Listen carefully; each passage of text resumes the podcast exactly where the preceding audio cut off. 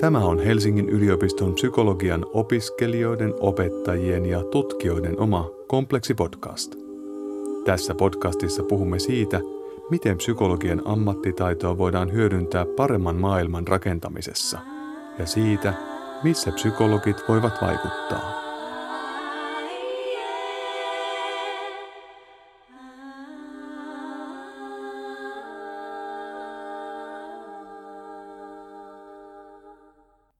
Olet saattanut joskus pohtia, että mitä sitä oikein tekisi tulevana psykologina työkseen. Ja mistä kummasta sen voisi tietää, että mitä sitä haluaa tehdä. Sinä, jota tämä asia askarruttaa, niin kuin minua, tämä jakso on sinulle.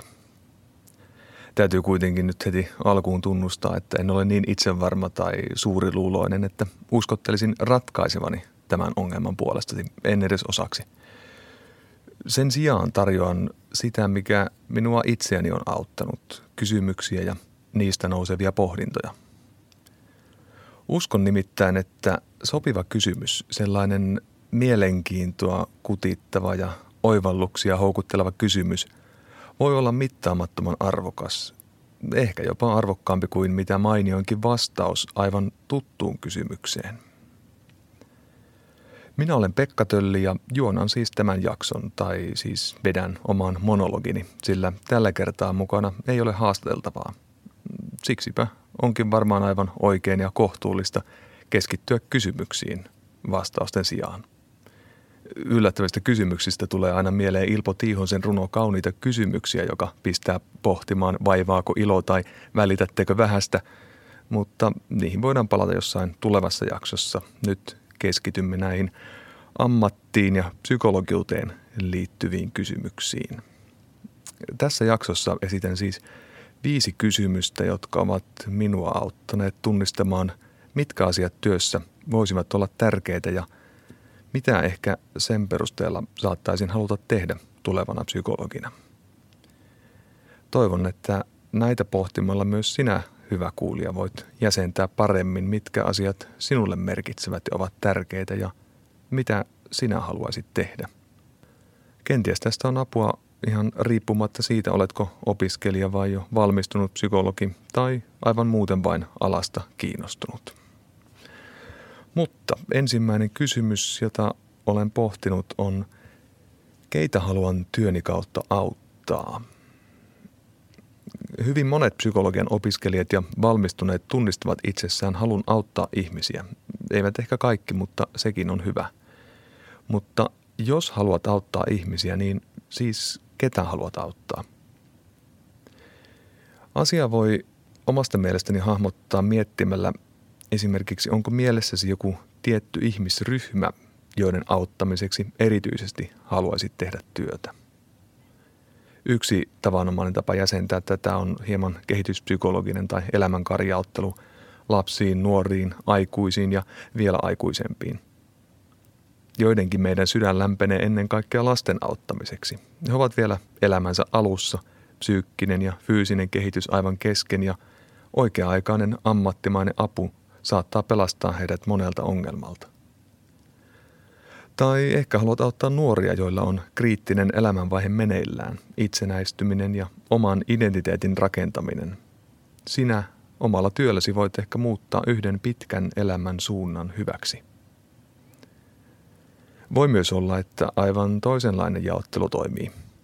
Haluat kenties auttaa joitain tietystä ongelmasta kärsiviä henkilöitä, jonkin kehityksellisen häiriön kanssa kamppailevia tai ehkä aivovamman saaneita – heitä, joiden identiteetti on onnettomuuden jälkeen rakentua uusiksi ja on etsittävä vastausta kysymykseen, kuka nyt olen? Tai kenties haluat auttaa eri kulttuurista tulevia ihmisiä, joista monien saattaa olla vaikea kokea itsensä hyväksi ja arvokkaaksi uudessa ympäristössä. Sinä voit olla näille ihmisille se, joka välittää ja ymmärtää. Omissa pohdinnoissani olen tähän kysymykseen liittyen todennut, että minun on itse asiassa vaikea tuntea jotain aivan erityistä vetoa tiettyyn ryhmään, eli vaikea muodostaa mielipidettä, ketä haluan auttaa. Jos kuitenkin pitäisi valita, niin jostain syystä läheisimmältä tuntuu nuoret aikuiset, mutta miksi näin on, sitä on vaikea sanoa. Ehkä meihin on helpoin samaistua tai jotain sen kaltaista. Tai ehkä kyse on vain siitä, että se on oikeastaan ainoa ryhmä, josta minulla on tähän mennessä kokemusta. Kuitenkin, koska kokemukseni on vielä varsin alustava, voin kyllä kuvitella itseni auttamassa hyvin monenlaista porukkaa. Se on toisaalta harmi, sillä se ei ehkä ohjaa valintoja, mutta toisaalta se on varmaan hyvä, sillä uskon, että voin olla hyvin tyytyväinen monessa eri paikassa auttamassa siis monenlaisia erilaisia ihmisiä. Toinen näkökulma kysymykseen, ketä työni kautta haluan auttaa, on ryhmä versus yksilö. Psykologin työ ainakin minun stereotypioissani on paljolti yksilöiden auttamista, mutta ei toki pelkästään sitä. Avun kohteena voi olla yhden ihmisen sijaan vaikka kaksi ihmistä, esimerkiksi pariskunta, tai muutama ihminen, ehkä perhe. Tai kokonainen ryhmä, niin kuin ryhmäterapiassa. Eräät parhaat omat onnistumisen kokemukseni olen saanut nimenomaan ryhmätilanteissa, kun osallistujien välinen vuorovaikutus on tuottanut jotain yllättävää ja uutta ja hienoa. Ehkä tämä usean ihmisen auttaminen kerralla saattaa olla sinullekin tärkeä elementti. Tai sitten ei.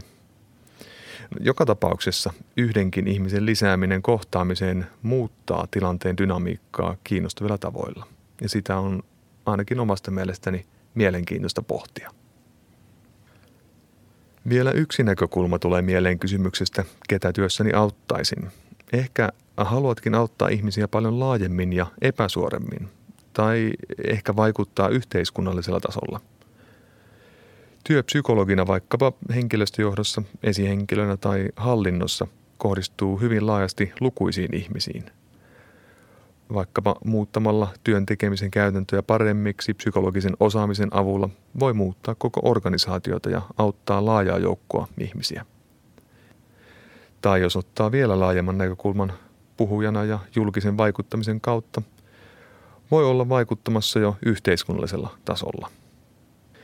Itse asiassa tällaista laajaa julkista vaikuttamista soisin ainakin itse psykologian vielä rohkeammin toteuttavan – Uskon tai oikeastaan tiedän, että psykologeilla on paljon annettavaa paremman yhteiskunnan luomiseksi ja sitä tämä podcastkin omalla tavallaan pyrkii edistämään.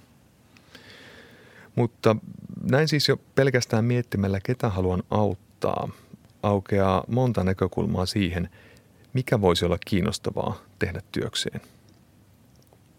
Omalta kohdaltani olen todennut, että tämä kysymys on minulle tärkeä mutta se ei välttämättä rajaa vielä kovin paljon vaihtoehtoja pois.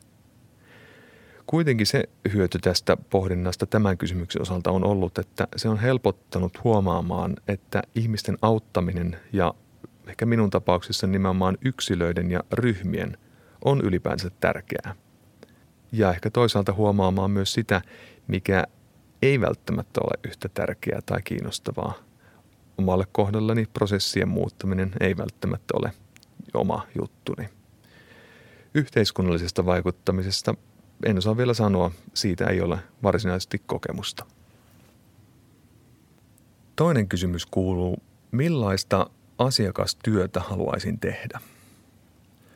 Jos edellinen kysymys liittyy avun kohteeseen, niin nyt pohdin sitä, miten ihmistä autan. Eli siis millaista asiakastyötä haluaisin tehdä vai haluanko suoraa asiakasta lainkaan? Tätä kysymystä ja asiakassuhdetta voi hahmotella ensinnäkin sitä kautta, tapaako asiakkaita suoraan vai auttaako välillisemmin vaikkapa edellä mainitun prosessien muuttamisen tai ehkä akateemisen tutkimuksen kautta. On psykologitehtäviä ja rooleja, joissa ei ole suoraa asiakasta ja toisille se on mahtavaa ja toisille taas se voi kadottaa työn merkityksellisyyden – Tähänkään ei tietysti ole yhtä kaikille oikeaa vastausta, kumpi on sopivaa. Ja itse asiassa voi olla, että tähänkin on etukäteen vaikea tietää sitäkään, kuinka olennainen asia on, ennen kuin pääsee kokeilemaan. Joka tapauksessa oma kokemukseni on, että tarvitsen suoran asiakaskontaktin nauttiakseni työstä. Tarvitsen jonkun konkreettisen elävän ihmisen, jonka kanssa keskustella ja jonka elämään työlläni voi olla vaikutusta – mutta Entä sitten tästä tarkemmin, jos siis teen suoraa asiakastyötä, miten sitä voisi vielä jäsennellä tarkemmin? Yksi komponentti asiakassuhteessa, joka ainakin minulle on tärkeä, on sen kesto. On nimittäin tehtäviä, joissa ehkä tapaa saman asiakkaan vain kerran. Teet hänestä arvion, annat lausunnon ja sen jälkeen hän jatkaa eteenpäin. Ettekä enää tapaa. Voi olla, että pidät nimenomaan tällaisesta työstä. Paljon yksittäisiä kohtaamisia, uusia ihmisiä, uusia elämäntilanteita, uusia ongelmia, joissa auttaa. Joissain tehtävissä vaikkapa työterveyspsykologina asiakasta tavataan muutamia kertoja, ehkä sen viisi. Siinä ehtii jo tutustua ihmisen tarinaan ja persoonaan hieman perusteellisemmin. Mutta viisikin kertaa on aika nopeasti ohi. Apu on tarjottu ja matka jatkuu – ja kohtaa taas uusia asiakkaita. Joskus voi jäädä miettimään, että mitä hän sillekin yhdelle ihmiselle tai toiselle kuuluu näin muutaman vuoden jälkeen. Ratkesivatko ongelmat vai mitä elämässä tapahtui? Ja sitten on tietysti rooleja, joissa tapaa pitkään samaa ihmistä, useita vuosiakin. Näin on tietysti klassisesti ehkä psykoterapeuttina. Siinä tuntemus toisesta muodostuu syväksi ja perusteelliseksi. Tiedät hänestä paljon – ja monelle juuri tällainen pitkäjänteinen auttaminen ja tukeminen voi olla erityisen merkityksellistä, kun siinä ehtii nähdä, miten apu vaikuttaa ja ihmisen elämä muuttuu paremmaksi. Toisista taas vuosien sitoutuminen saattaa tuntua raskaalta. Eikä tietysti ole sanottua, miten nopeasti apu vaikuttaa. Muutamallakin tapaamisella voi saada jo nopeita tuloksia, tai voi olla, että viiden vuoden terapia ei johda mihinkään valtaisaan läpimurtoon ja – elämän muuttumiseen paremmaksi. Joka tapauksessa voi olla, että asiakassuhteen kesto saattaa herättää sinussa, ainakin minussa, ajatuksia siitä, mikä on sinulle kaikkein luontevin tapa auttaa. Ja vaikka mitään selkeää helppoa vastausta ei syntyisikään, uskon, että tämänkin asian pohtiminen voi olla hyödyllistä – Toinen näkökulma asiakastyöhön on se, miten asiakasta auttaa. Eli siis aivan konkreettisesti, onko työfokuksessa vaikkapa arvion tekeminen tai lausunnon kirjoittaminen? Tykkäätkö käyttää erilaisia arviointimenetelmiä ja tehdä niistä tulkintoja ja johtopäätöksiä? Vai haluatko auttaa suunnittelemalla kuntoutusta tai muuta interventiota? Tai toteuttaa kuntoutusta tai ehkä nautit siitä, kun pääset yhdessä asiakkaan kanssa jäsentämään jotain ongelmaa. Tai ehkä ratkaiset yhdessä moniammatillisen tiimin ja lapsen vanhempien kanssa jotain kehityksellistä haastetta. Asiakkaan auttamisen muotoja on lukuisia, enkä totisesti tunne niistä useimpia edes pintapuolisesti – Onneksi hyvän yleiskuvan saa esimerkiksi mainiosta psykologityön nimikkeistä ja luokitusoppaasta, jonka THL ja Psykologiliitto julkaisivat viime vuonna. Siellä on siis kuvattu ja määritelty muun muassa nämä asiakastyön ja auttamisen muodot ja aika paljon kaikkea muutakin hyödyllistä ja mielenkiintoista. Suosittelen tutustumaan.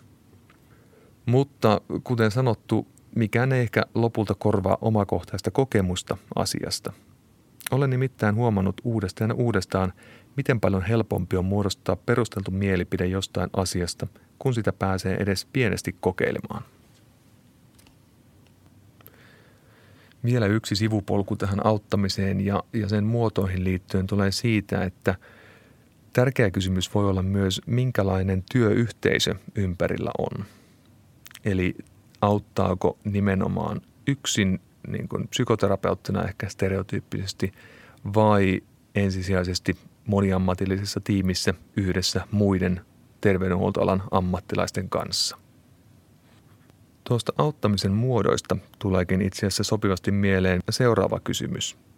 Kolmas kysymys nimittäin on, millaisista työtehtävistä haluaisin työarkani koostuvan – Eli tällä tarkoitan ja pohdin sitä, että mitä aivan konkreettisesti haluaisin psykologina tehdä päivittäin, minkälaisia tehtäviä ja hommia. Tätä ainakin minun on ollut hyvin hankala aluksi hahmottaa. Tuntuu, että on ollut vaikea saada kiinni, mitä psykologi ylipäänsä työssään tekee, mitä ne tehtävät ovat. Onneksi lukuisilta ekskuilta on saanut paljon hyvää tietoa ja kuva on alkanut pikkuhiljaa jäsentyä. ja tuo mainittu psykologityön luokitteluopas on ollut myös erinomaisena apuna tähän. Siellä on eroteltu muun muassa arvioiden tekeminen, interventioiden suunnittelu ja toteutus, neuvonta, hallinnollinen työ, koulutus ja julkaisutoiminta, eli monenlaista. Kuitenkin, koska kaikkien näiden eri tehtävien kuvaaminen tai läpikäynti olisi varsin puuduttavaa, poimin muutaman seikan, jotka itselleni ovat olleet mielenkiintoisia. Asiakastyötä käsittelinkin jo tuossa edellä, mutta voit miettiä myös eri työtehtävien osalta aivan konkreettisesti, minkälaisista asioista, tekemisistä pidät. Keskustelusta tai kirjoittamisesta, analysoinnista, suunnittelusta, ongelmanratkaisusta, asioiden organisoimisesta, johtamisesta. Eli siis jos pidät vaikka kirjoittamisesta, niin minkälaisesta? Tieteellisestä vai populaarista? Vai jutteletko mieluummin ihmisten kanssa vai kirjoitatko heille? Pidätkö selkeästi raamitetuista ja standardoidusta tehtävistä, joita vaikkapa monet neuropsykologiset arviointimenetelmät edustavat? Vaiko enemmän avoimesta lähestymisestä? Tai tykkäätkö päästä hyödyntämään vaikkapa tilastotieteen menetelmäosaamista? Ja tietysti yksi klassinen kysymys on, haluatko mieluummin vastata omasta tehtävästä ja hommasta vai johtaa muiden ihmisten työtä, eli olla asiantuntija vai johtaja? Näitä jo luetellessa tulee ähky, sillä vaihtoehtoja on paljon. Onneksi ihminen ei todellisuudessa joudu valitsemaan käsin yksitellen poimimaan arkeensa näitä erillisinä tehtävinä, vaan ne toisaalta tulevat paljolti oman tietyn roolin mukana. Mutta vaikka näitä ei joudu tai pääse valitsemaan yksitellen, uskon jälleen kerran, että pohdinta on siinä mielessä olennainen, että kun tunnistaa itselle mielekkäitä tehtäviä, on helpompi arvioida myös tietyn psykologiroolin mielekkyyttä. Eli kärjistettynä esimerkkinä, jos ei lainkaan pidä kirjoittamisesta ja tarkkaan määriteltyjen menetelmien käytöstä, ei ehkä työ neuropsykologisen arvioinnin parissa ole aivan unelmamätsi. Tai jos kaipaa aktiivista toimintaa, interventioiden tai kuntouttamisen toteuttaminen voi olla aika mielenkiintoinen vaihtoehto. Olennainen kysymys on siis jälleen kerran yrittää hahmottaa, että mitkä tekemiset, tehtävät voisivat olla sinulle innostavia, sellaisia, joista sinä pidät ja joissa pääset käyttämään luonteesi vahvuuksia ja osaamistasi sillä tavalla kuin tuntuu hyvältä. Mutta ehkä yhtä tärkeää on miettiä myös, minkälaiset tehtävät eivät tunnu mielekkäiltä tai sopivilta, sillä kaikesta ei tarvitse pitää. Ja yksi havainto ja poiminta eri keskustelusta, mitä olen ihmisten kanssa käynyt, on, että vaikka tiettyihin rooleihin kuuluukin yleensä tietyt tehtävät, yllättävän usein on niin, että kun tietää mikä kiinnostaa ja avaa siitä suunsa ja ehdottaa, että voisinpa ehkä tällaista tehdä tai sopiiko, että teen näin, tavalla tai toisella se ennen pitkää onnistuu. Tai jos ei onnistu yhdessä roolissa, voikin ehkä tehdä useampaa yhtä aikaa. Ja tästä saadaankin näppärä pieni aasinsilta seuraavaan kysymykseen, eli neljänteen. Neljäs kysymys kuuluu, haluanko tehdä yhtä vai useampaa roolia ja palkkasuhteessa vai yrittäjänä? En tiedä, onko sinulle, mutta minulle oli yllätys, kuinka yleistä psykologien keskuudessa on tehdä useampaa kuin yhtä hommaa. Huomasin nimittäin, että aiemmassa työssäni olin tottunut ajattelemaan, että ihmisellä on yksi työsuhde ja sinne hän antaa koko työn panoksensa. On kuitenkin niin, että on suuri joukko psykologeja, jotka tekevät useita hommia samaan aikaan. Voi siis olla palkkasuhteessa yhteen paikkaan, sen lisäksi pitää yksityisvastaanottoa ja kaiken päälle vielä pitää asiantuntijapuheenvuoroja eri tapahtumissa tai koulutuksia organisaatioille tai vaikkapa kehittää arviointimenetelmiä. Ylipäätänsä vaikuttaa, että psykologin rooli on varsin joustava sen perusteella, mitä olen useammalta taholta kuullut. Eli jos siis tuntuu, että jaat mielenkiintoisin mielellään muutamaan paikkaan yhden sijaan, se on aivan mahdollista. Molemmissa on toki puolensa. Useamman homman tekeminen voi olla hyvin vaihtelevaa ja antoisaa, mutta myös fragmentoitunutta, kun joutuu vaihtamaan kontekstia jatkuvasti. Ja myös ihmiset ympärillä vaihtuvat, mistä voi tulla ehkä hieman irrallinen olo. Yhtä roolia tehdessä taas pääsee keskittymään täysin niihin tehtäviin, jota tekee, mutta jos käykin niin, että match omien kiinnostusten kanssa ei ole erityisen optimaalinen, voi homma ehkä tuntua puuduttavalta ja kaivata vaihtelua – tähänkään ei jälleen kerran ole olemassa yhtä teen näin, niin kaikki on hyvin vastausta. Niin kuin alussa totesin, tässä jaksossa on enemmän kysymyksiä, vähemmän vastauksia. Tähän liittyen tulee mieleeni myös ajatus pysyvyydestä ja muutoksesta. Olen usein kuullut sanottavan, että työssäni jokainen päivä on erilainen. Olen kuitenkin jäänyt miettimään, että mitä tämä oikein tarkoittaa. Päivä kun voi olla erilainen tai samanlainen, niin perin monella tavalla – yhden ihmisen näkökulmasta päivä voi olla täysin samanlainen, jos menee niin, että tapaa asiakkaan, juttelee, asiakas lähtee, tekee kirjaukset, seuraava asiakas tulee, juttelee, asiakas lähtee, tekee kirjaukset, seuraava asiakas tulee ja niin edelleen. Toiselle siinä voi olla loputonta vaihtelua, koko ihmiselämän kirjo, erilaisia ongelmia, erilaisia kohtaamisia, jatkuvasti jotain uutta ja mielenkiintoista, jotain tuoretta. Se, miten tämän kokee, mikä itselle on ensinnäkin sopiva määrä vaihtelua ja minkä kokee vaihteluna. Se on yksilöllistä. Tuohon useampien roolien yhtäaikaisen tekemiseen liittyy vielä se näkökulma, tekeekö yrittäjänä vai palkansaajana. Olin itse asiassa myös yllättynyt siitä, kun ymmärsin, miten yleistä on, että psykologi toimii yrittäjänä, pääosin omalla toiminimellä – tein viime talvena analyysin Helsingin psykologian jäsendatasta ja sen perusteella kävi ilmi, että noin kolmannes oli pää- tai osa-aikaisia yrittäjiä. Yrittäjyyden yleisyys vaihtelee myös suuresti sovellusaloittain niin, että suuri enemmistö psykoterapeuteista on yrittäjiä, kun taas vaikkapa koulupsykologeista käytännössä hyvin hyvin harva ja kaikki muut ammatit tai roolit sijoittuvat tälle välille.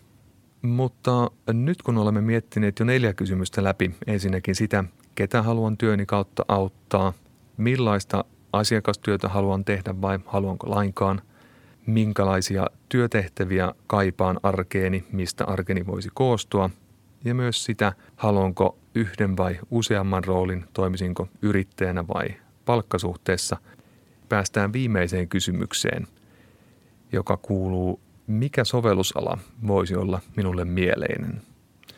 Säästin tämän tarkoituksella viimeiseksi kysymykseksi, koska tämä on se, joka ainakin minulle tulee ensimmäisenä mieleen, kun puhutaan siitä, että mitä psykologina halu- haluaisi tehdä työkseen. Eli siis, että haluanko sinne neurolle vai kepsyyn vai mielenterveyspolille vai työ- ja orkkapuolelle tai jotain ihan muuta. Katsotaan, mitä tästä saadaan irti.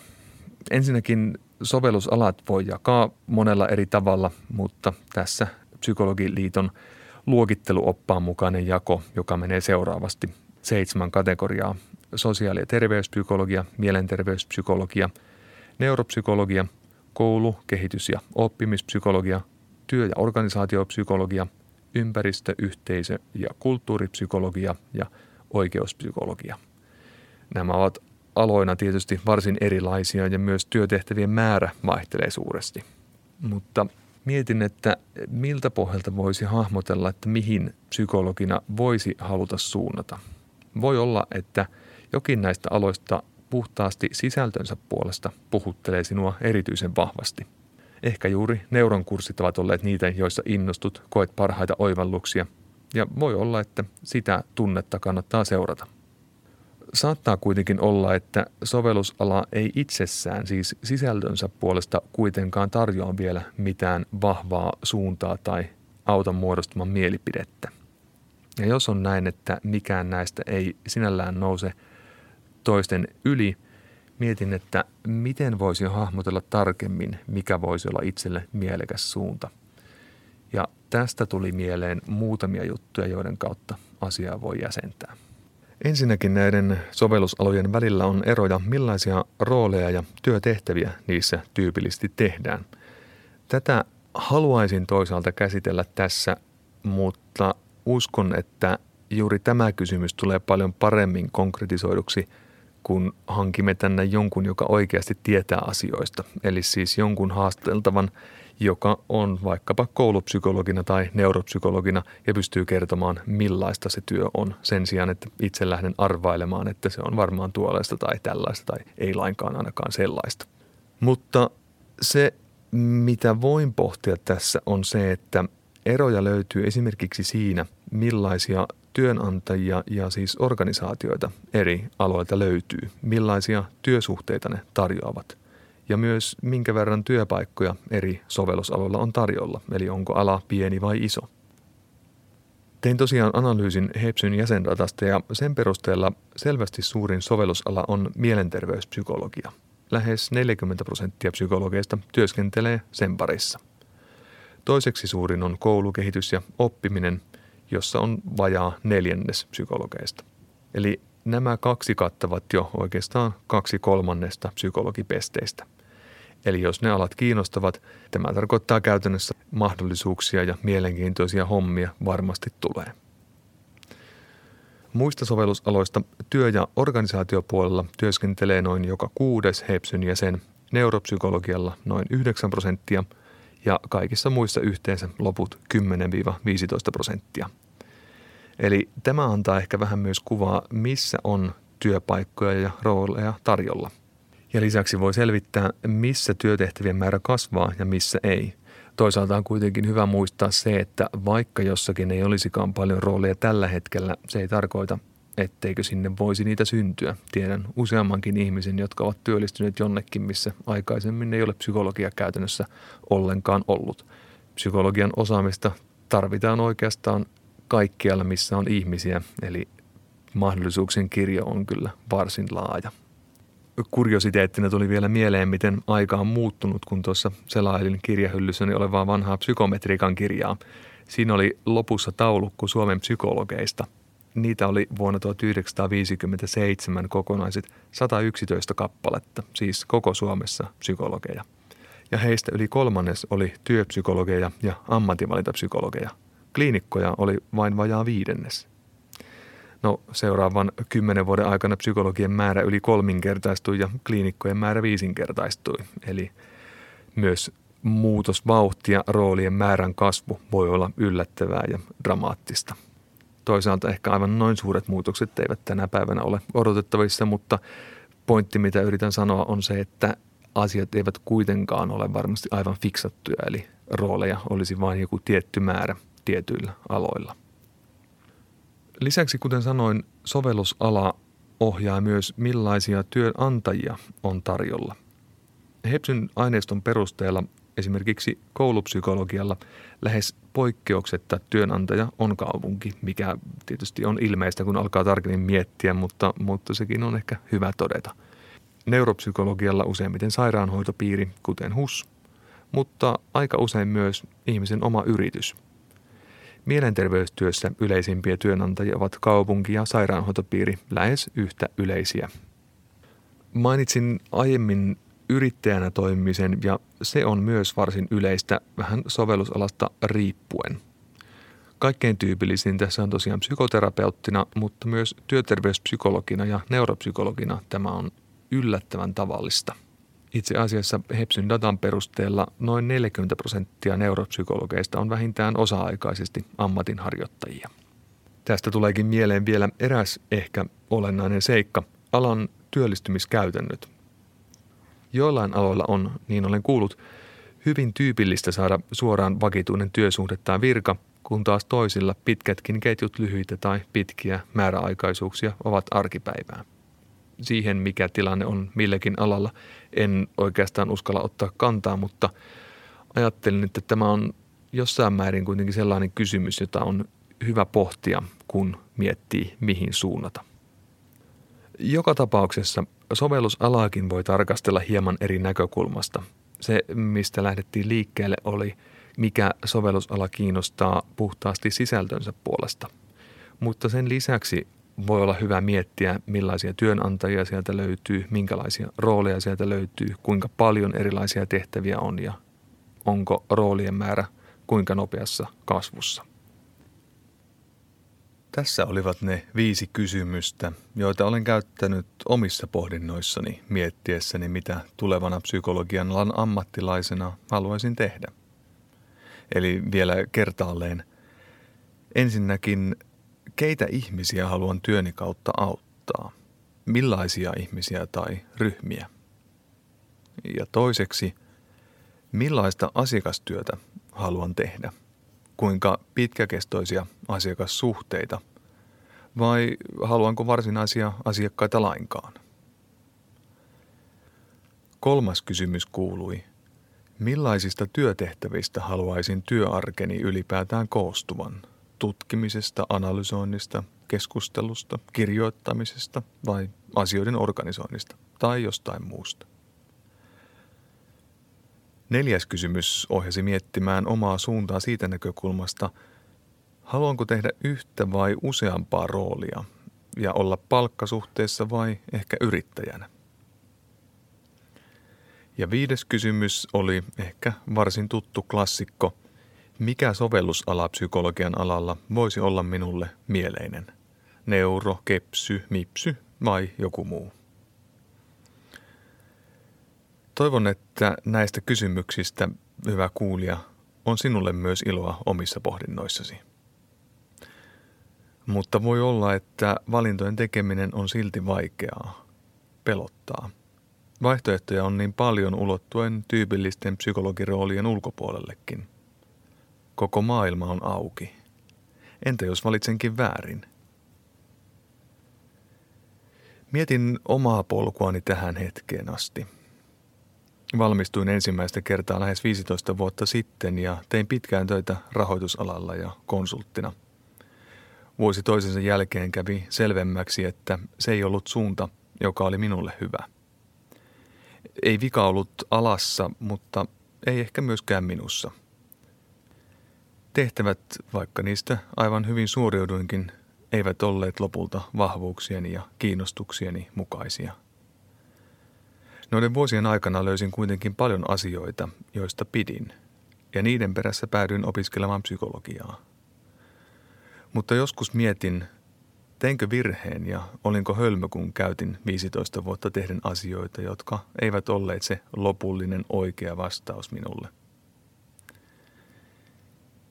En usko, sillä en usko enää, että minun tulisi ylipäätään löytää se ainoa oikea vastaus kysymykseen, kuka minä olen ja mitä haluan elämälläni tehdä.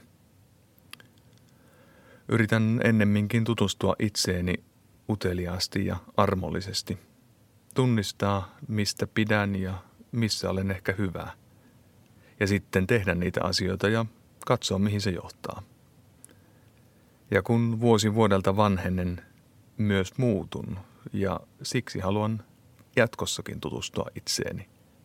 Kuka olen silloin – ja mitä siitä hetkestä katsottuna haluan tehdä.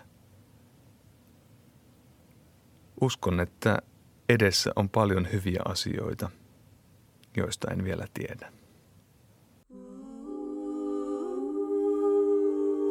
Tämä oli Kompleksi podcast. Kiitos kun kuuntelit. Voit lähettää palautetta osoitteeseen kompleksi.podcast at gmail.com. Löydät meidät myös Instagramista nimellä Kompleksi Podcast. Sieltä myös tiedot uusista jaksoistamme.